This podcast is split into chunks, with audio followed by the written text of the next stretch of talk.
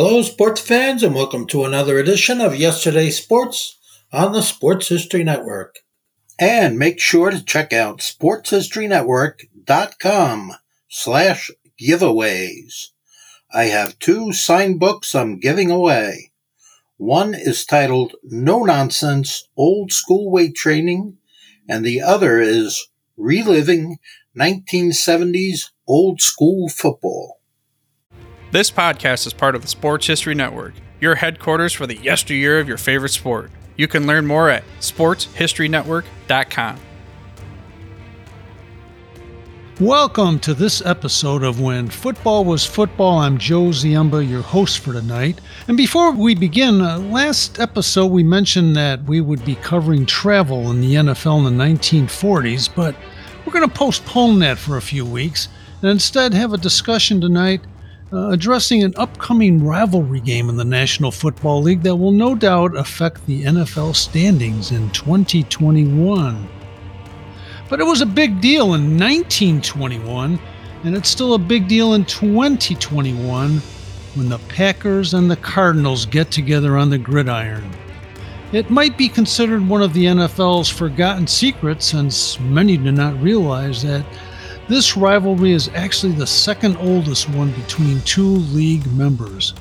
Of course, the teams no longer play each other every season due to the expansion of the NFL over the years, but the rivalry that began on November 20th, 1921 in Chicago looks even more appealing this year since both teams, the Packers and the Cardinals, have legitimate Super Bowl aspirations. But back in 1921, when it all began, the Packers were the mysterious new entry into the professional ranks, while the Cardinals were solid contenders behind the playing and coaching of Paddy Driscoll, the triple threat. The Cards enjoyed a favorable schedule in 1921 by playing all of their games in the city of Chicago. The team's lone away game was against the nearby Chicago Bears. At that time, they were called the Chicago Staleys. So, Visitors from Rock Island, Akron, Racine, and Hammond traveled to the south side of Chicago to challenge the Cardinals. For Green Bay, the Packers' opening session and what would become the NFL was a bit more challenging since the team needed to attract some of the more established professional teams to northern Wisconsin in an effort to bolster attendance for the young franchise. Again, this was the first uh, season for the Packers in what would become the NFL. But instead of some of the better known clubs heading north in 1921, the Packers entertained teams like the Chicago Boosters, the Rockford Olympics, and the Beloit Fairies. But it was enough for the Packers to finish 3 2 and 1 in the American Professional Football Association and 7 2 and 2 overall under coach Curly Lambeau. In 1921, the league still had not refined its scheduling process nor its playoff system, so teams scheduled opponents whenever and wherever they were able. Lambeau was anxious to take on the big boys and ventured away from Green Bay twice late in the season to tackle both the Chicago Cardinals on November 20th and the Chicago Bears on November 27th. These were the only two games scheduled by Lambeau that season outside of the friendly confines of Green Bay. We'll focus on that initial encounter with the Cardinals in this episode of When Football Was Football and, and look back at the very first game between the two teams that might end up battling for the NFL title this year.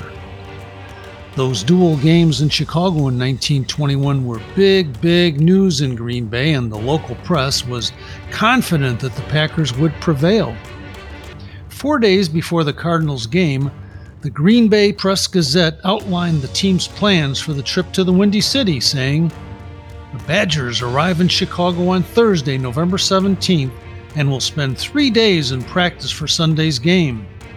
Indications point to a huge throng because many of the spectators at the Wisconsin Chicago Collegiate Contest will stay over for the professional gridiron clash.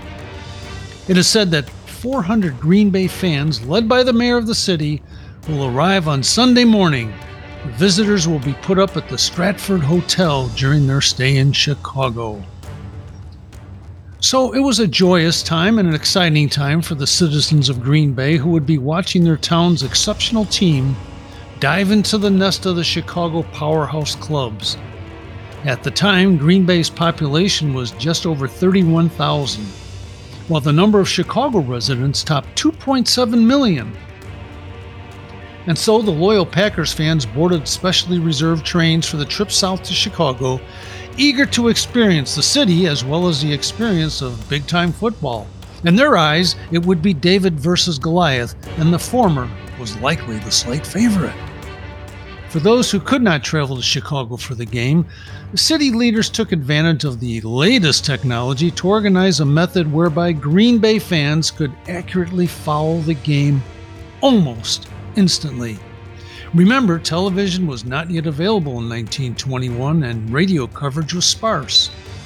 However, the Gazette newspaper announced this unique plan whereby fans could enjoy the game from hundreds of miles away.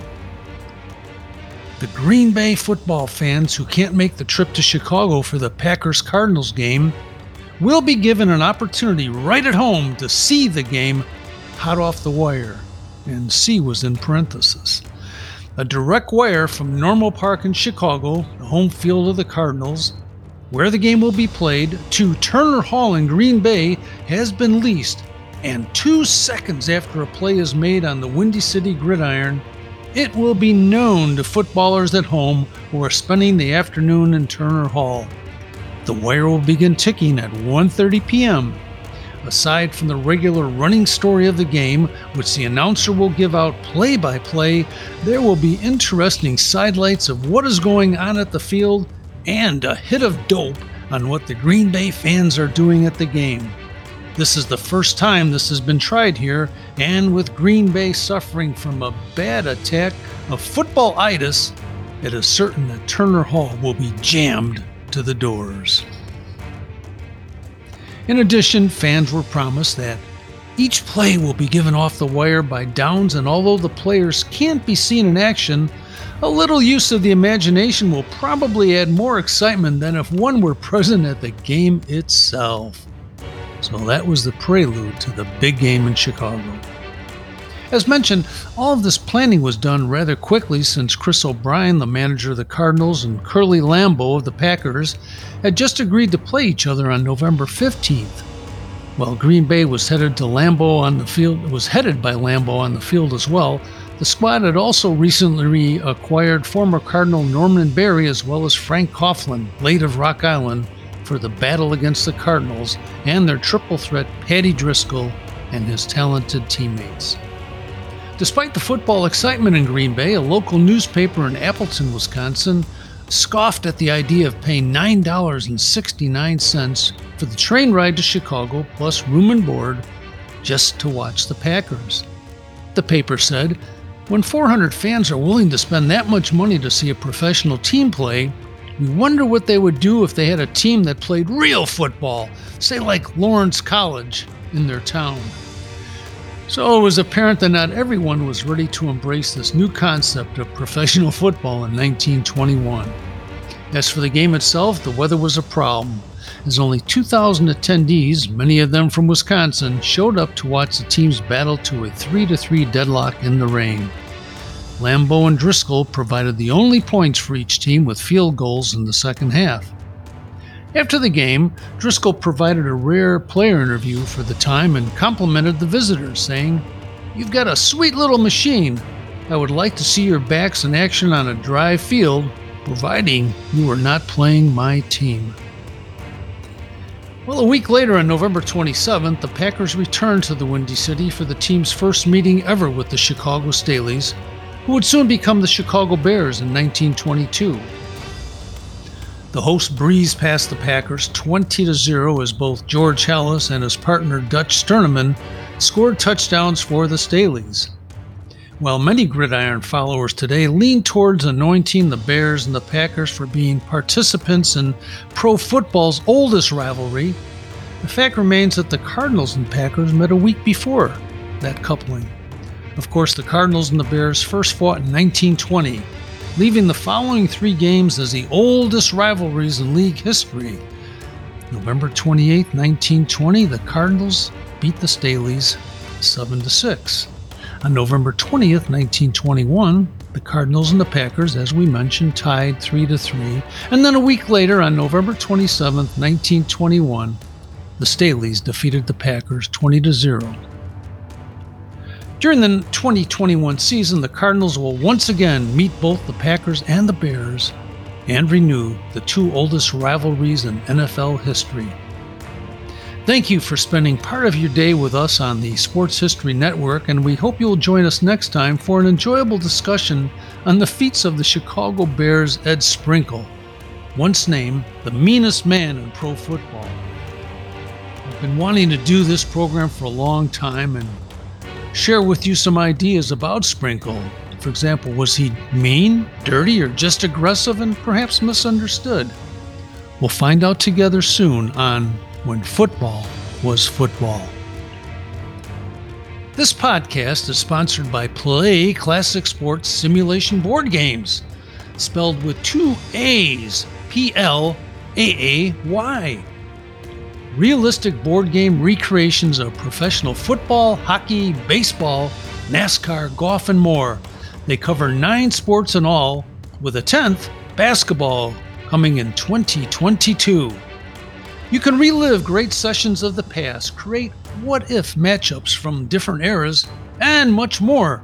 It's fun. So if you're into sports history, you should check them out. That's play with two A's, P L A A Y, classic.com. And don't forget to use the code SHN at checkout and get 10% off your first order.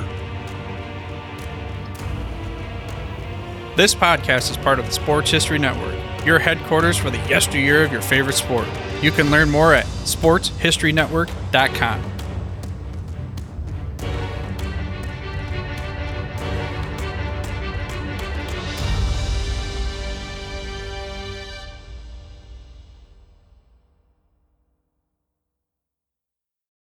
We at the Sports History Network are so glad to introduce to you a new addition to our lineup, the Gridiron Greats Magazine Podcast. It's a weekly podcast that focuses on the history and memorabilia of North American football since its inception in 1869. It's hosted by Bob Swick, the publisher and editor of Gridiron Greats Magazine, and Joe Squires, a longtime contributor to that magazine. The podcast was launched in 2017 and has over 150 episodes that you can listen to now on the Sports History Network, as well as your favorite podcast provider.